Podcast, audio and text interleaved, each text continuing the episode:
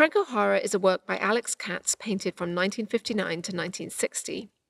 Oil on wood panel, the work depicts a nearly life size portrait at five feet tall by just over one foot wide.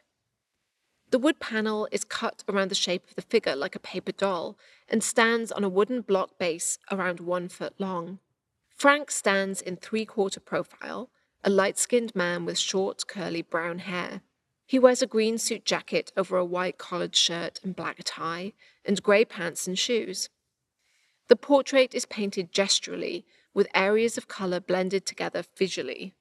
For example, the green jacket is made up of loose strokes of various muted green tones, mustard yellow, and warm grey. Moving around the painting, the back side of the wood panel is painted as if we're seeing the reverse view of the positioned figure, with Frank's torso turned mostly away from us. Just a sliver of his face is visible.